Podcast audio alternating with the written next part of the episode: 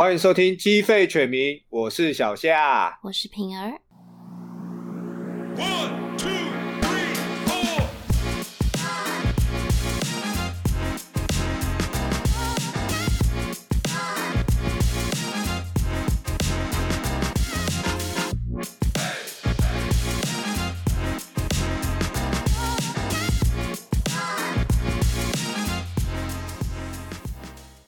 在节目开始之前，我要非常感谢我的女友。为什么我在这边要感谢我女友呢？因为在她在我们节目一上预告的时候，就大力的推广我们的节目，介绍给她所有的亲朋好友，连伯父伯母，呃，也就是我的未来岳父岳母，也知道我在做 Podcast 这件事，还受到他们的肯定。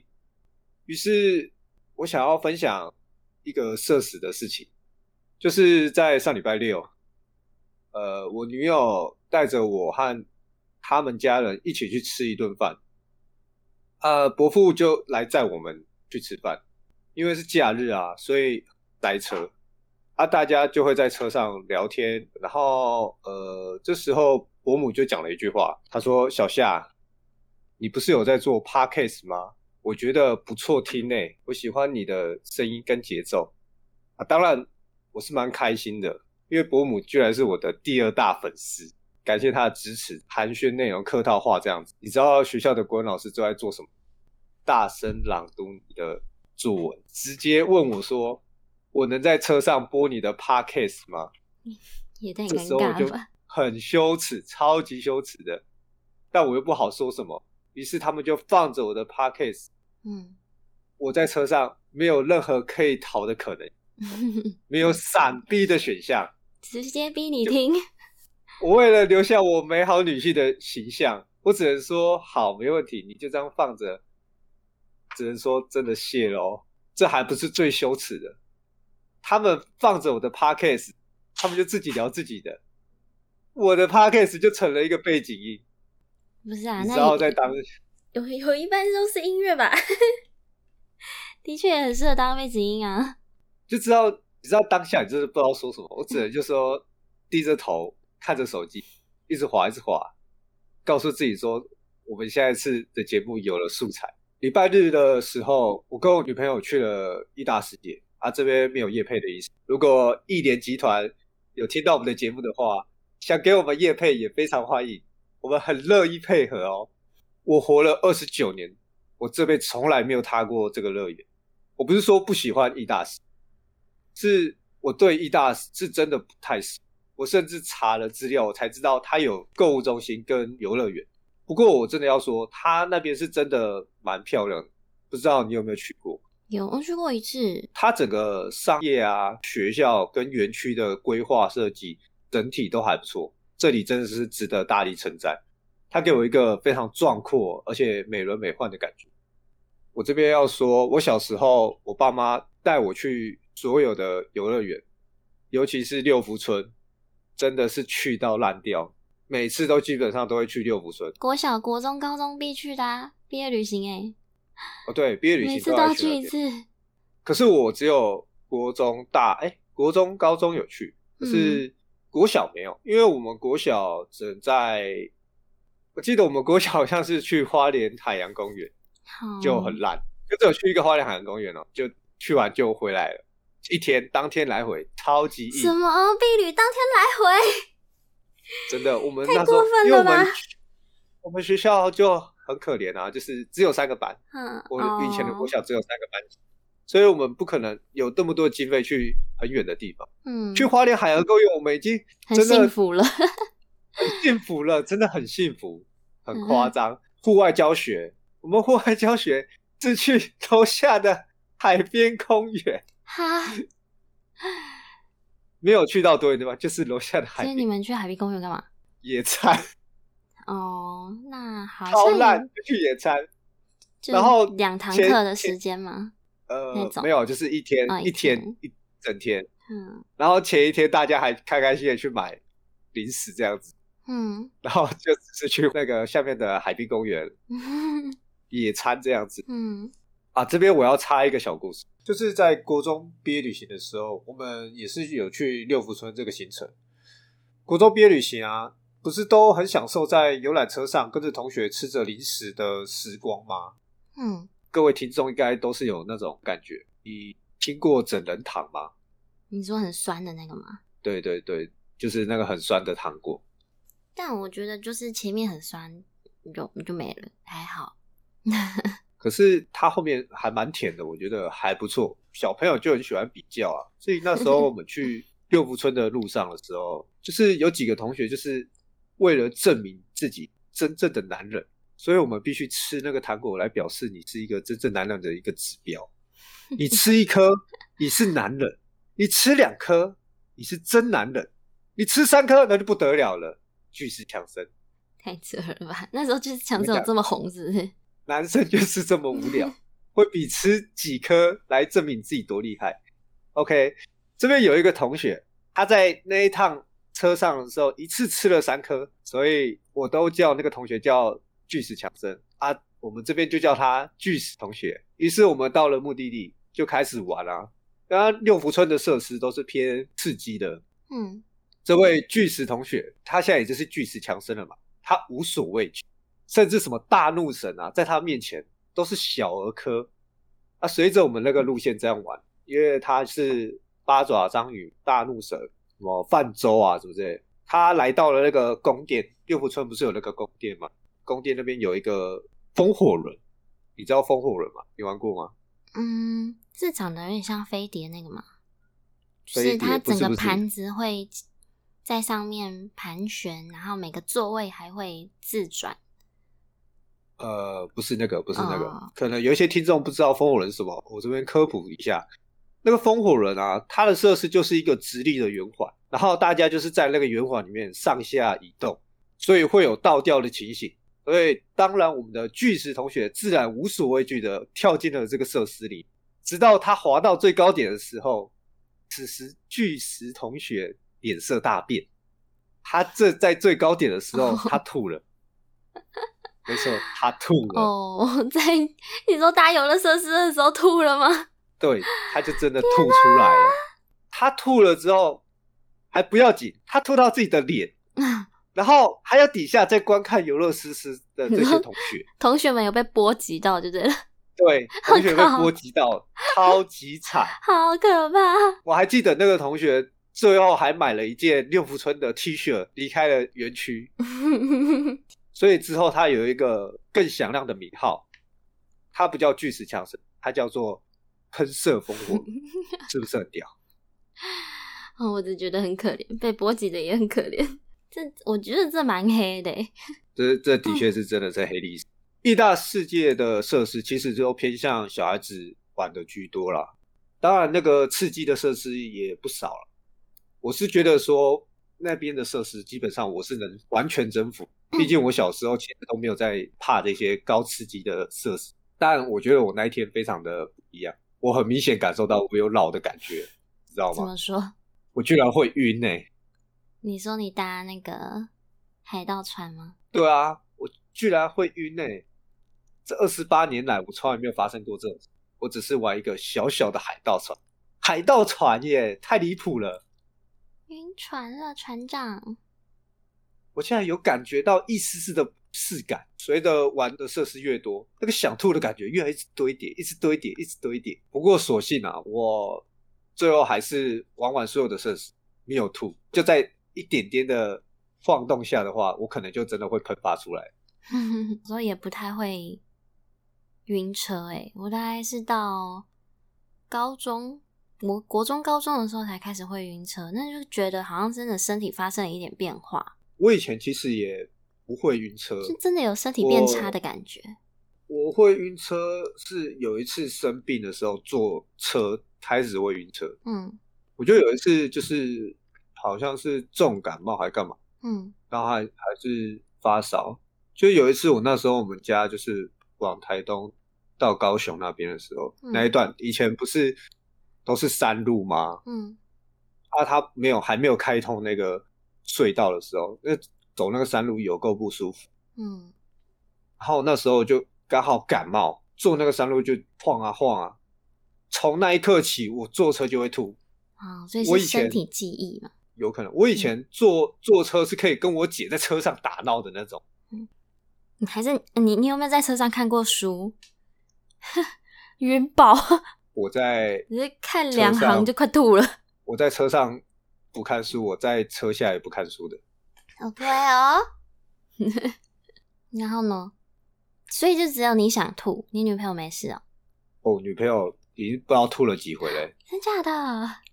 那你还拖着她一直玩？没有，我是问她你可以吗？她还点头，我行。然后下来就吐爆了。不是，感觉她就是会一直强盯的那种吼，你要适时的阻止他。其实他前面都还好，他盯住了，嗯，只是到后面的时候，我不知道那个设施叫什么，就是它是两端，然后它会上下颠倒。嗯，然后它就是，它是在园区的最早看到的，圆形的，像时钟那种。对对对对，好像是它这样摇摆。它就是它在等待的时候，一个会荡到最高，嗯，然后一个会在最低，就这样。就是在玩那个时候，我就问他说：“你可以吗？”他其实脸色不太好，我就说：“来啦，来来 是就是你，你这个凶手，压倒他最后一个稻草，就是那一个设施，直接下来就吐爆。天哪！对他这样下来还要晕好一阵子的，吐完以后哦，他足足晕了两天。我、哦、靠！哦，他刚刚有跟我说，这个设施叫做天旋地转。嗯，真的是天旋地转，真的哎，直接转两天哎。那、啊、今天地震知道吗？啊啊，不对耶，你们地区跟我不一样，可能感觉不太到。对，今天台东很震。对啊，而且蛮大的，我们家鸟都从。鸟笼上的木头掉下来。哦，最近台东地震真的是挺可怕的，嗯，很东西都都震断了。应该最近大家看到地震都会蛮恐惧的。但身为台湾人，应该是蛮习惯的吧？身为台东小孩，更是习惯吧？真的吗？对啊，我只有嗯、呃、很小的一次，真的有意识到让我害怕的地震。我不确定那时候是不是九二一。但那次地震我真的觉得超大，大到我整个人很慌张，然后后来就跑去床上找妈妈。然后后来的地震，我就会想说，哦，在摇哎，好好玩哦，因为都没有到真的很大，就是还好。你没有站在桌子上这样当冲浪这样玩了？倒是没有哎，我没有试过哎。那肯定很嗨，那样够大哎！太大的话，你应该人不在那边。不是啊，因为如果小小的，那就不像冲浪啦。而且不是、哦、要冲浪，干嘛不直接去冲浪就好？对，台东有冲浪的地方。对啊，一堆人来台东冲浪哎。台东还有冲浪比赛？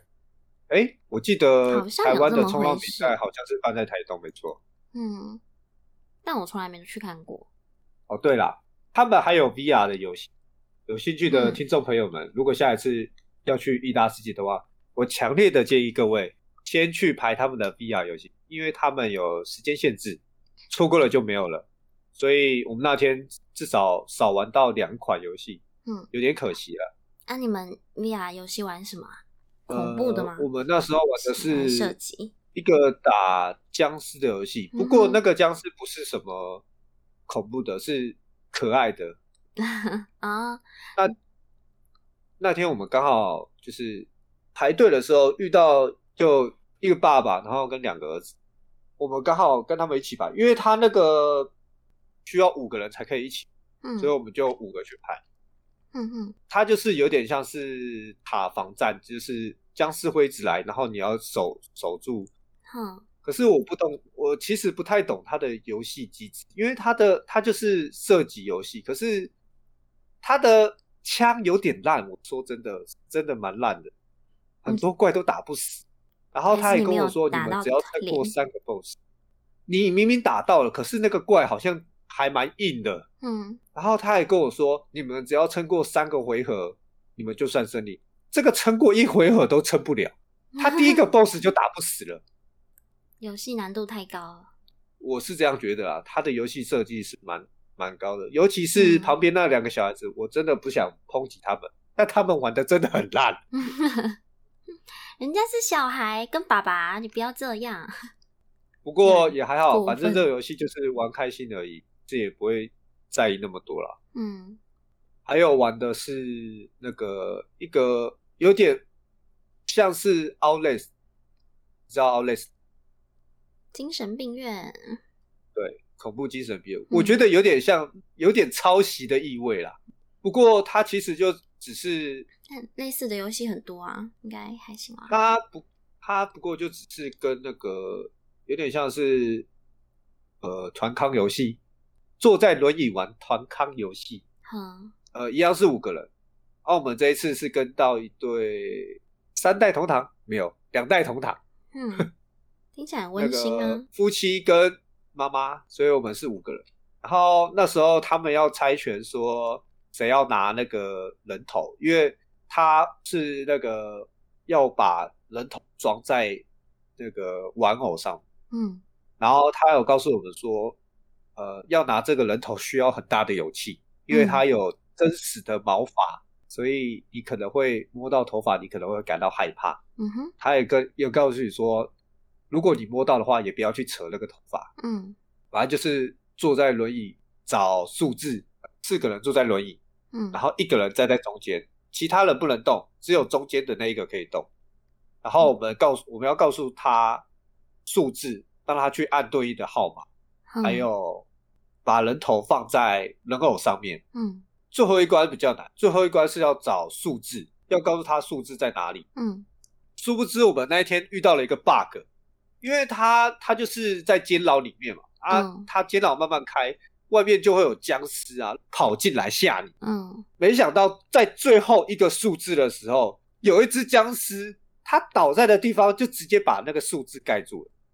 他摆明就不让你过，你知道吗？但摆明让你去翻尸体吧，去翻。但不能不能去翻啊，因为中间的那个人没有、啊、没有仪器可以去翻，他只能负责去按那个数字，他不能做任何的事情。哦嗯，然后工作人员，我就跟工作人员反映，工作人员只有跟我说，时间快到喽，啊、时间快到喽。他要你猜呀、啊，你猜啊，你猜看看啊，那个边边，那个角角。结果我们最后就因为那个尸体，所以那个游戏就没有过关，嘿，是有点可惜的。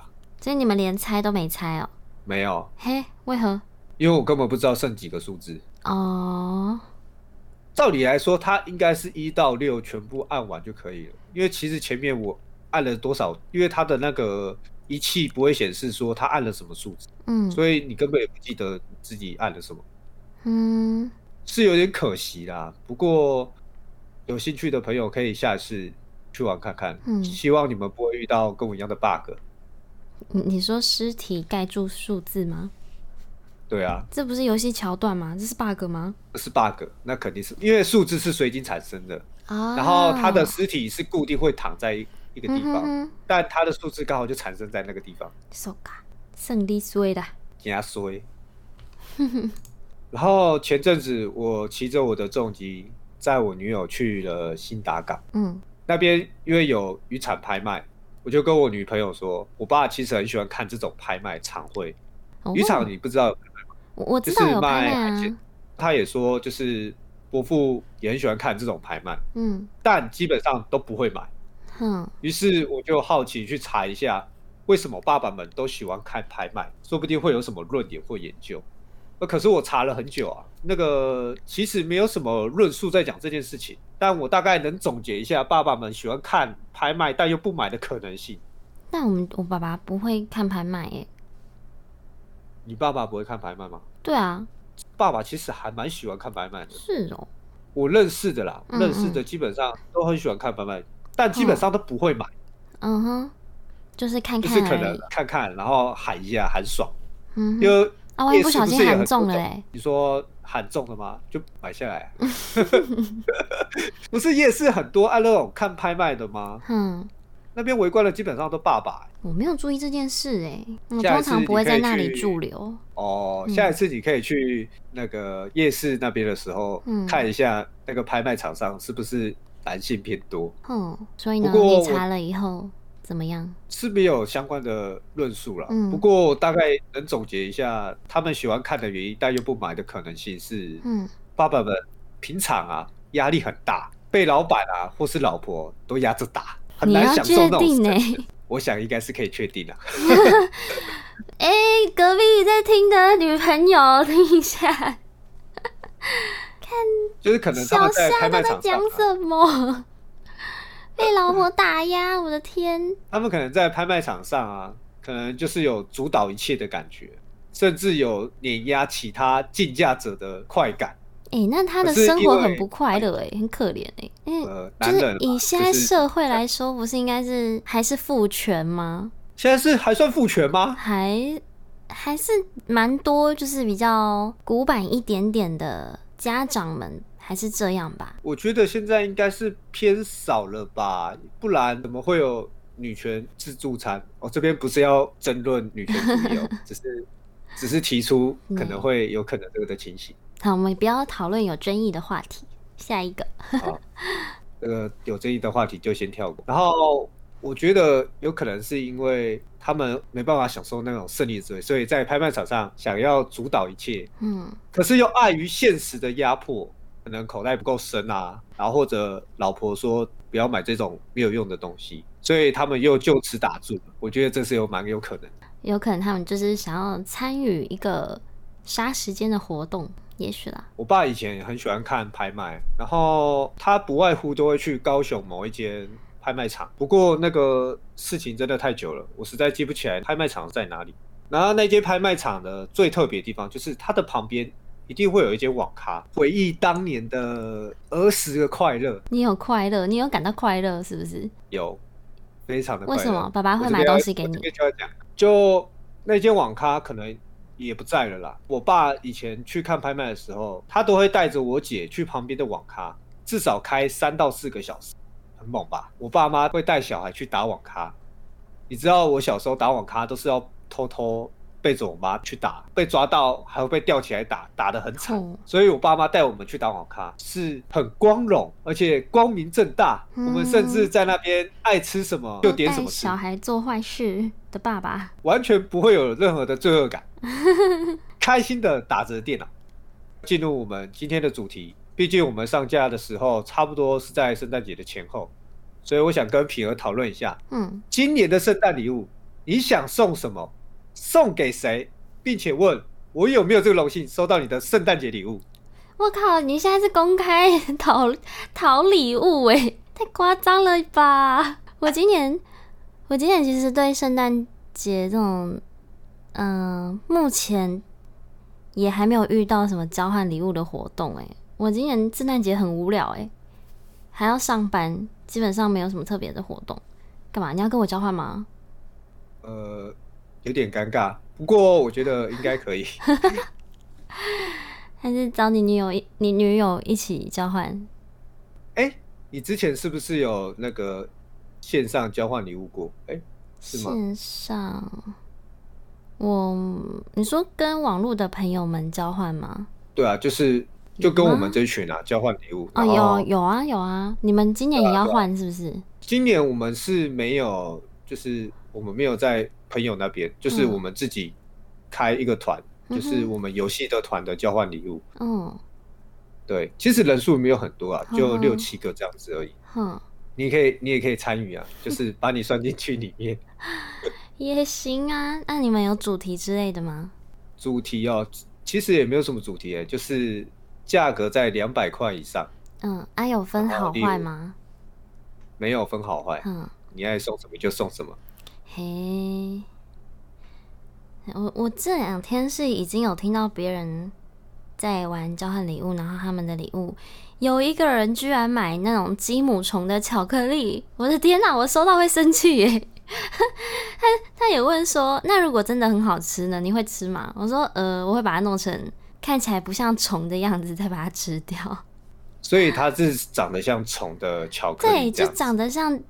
做的像鸡母虫，你知道那种很大只的那种面包面包，那算面包虫嘛？反正就是那种很大只的虫虫，然后它就是有点微微卷成一球的样子的巧克力。我觉得那个是还算不错，因为它毕竟是可以吃的啦。嗯，是 送你一盒真的鸡母虫。它它如果。如果更有创意的，可能就是把真的鸡母虫，我靠，混在一起，巧克力的鸡母虫混在一起，那也太靠背了吧？他他如果送人的时候，那个人就会拿说，这是什么？这是巧克力，然后说可是它会动哎，它是巧克力，傻眼。对我熟知的朋友，其实都知道一件事情，就是小夏绝对不会送什么实用或者有用的圣诞节礼物。如果有听众朋友对于交换礼物这件事情，你感到非常的烦恼，那你今天就听对节目了。圣诞交换礼物就是要送你自己喜欢的，不管对方的感受如何，但又不能没有创意，是不是很困难？不怕。什么口罩啊、卫生纸。矿泉水这种一大箱的礼物都已经过时了，你可以像我一样送高丽菜，去油解腻，对吧？它是一个又可以吃，又是一个丰有创意的礼物。创意在哪里？谁？你给我讲清楚，创意在哪里？谁能想得到会收到一个高丽菜？哎、欸，那我我去年参加是那个抽奖的时候，我们有人。特地去那个印章店做那种自动章，就是自动灌墨水的那种章，它盖出来上面就写了印章，所以 他那个不能拿来用哎、欸，对 对，它就是盖出来是印章的印章，除非那个人叫做印章，哦，我觉得也很赞的，就是因为我们那天的主题就是送一个废物，但是就是要很好笑，大家也会很喜欢的。听众朋友们听到了哦，你可以送印章当做圣诞节礼物，是吧？记得上面也要刻印章，不然那就没有用，只是个参考，那就会变实用的。不是啊，上面也可以刻别的字啊，你可以刻别人的名字啊，刻一个明星周杰伦之类的。嗯，而且它那个印章的款式是非常办公用的那种。哦，我懂了，就是有点像，呃，会有一些塑胶零件上，对对对对对，有那种空空，对对对对对对。然后看起来很厉害，然后结果按出来，哎，印章。我我觉得搞不好可以去刻那种比一个中指的手，啊，这么厉害的印章盖出来是比你一个中指，好像 好像也挺不错的。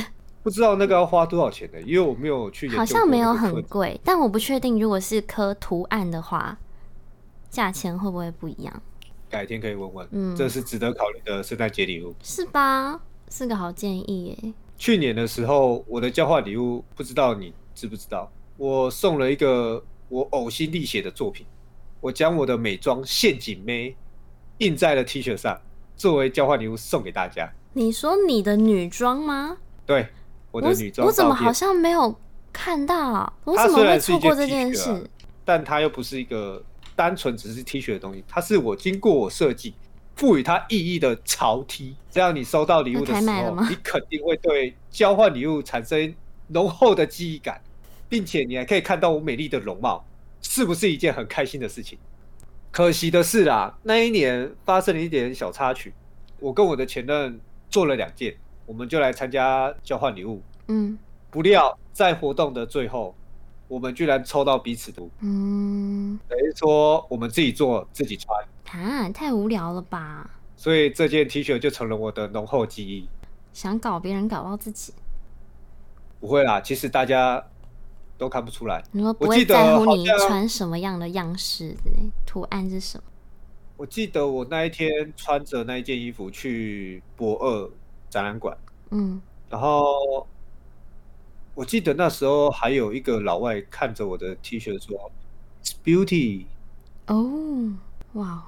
对到他的胃，他可能看不太出来那个是一个男的。哇，谁帮你扮扮装的啊？谁帮你梳化的？看起来好像很不错。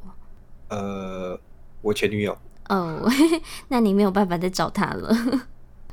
希望大家今年圣诞节也抽到自己想要跟不想要的礼物。祝各位有个愉快的圣诞节.今天就这样啦，拜拜！圣诞快乐！圣诞节快乐！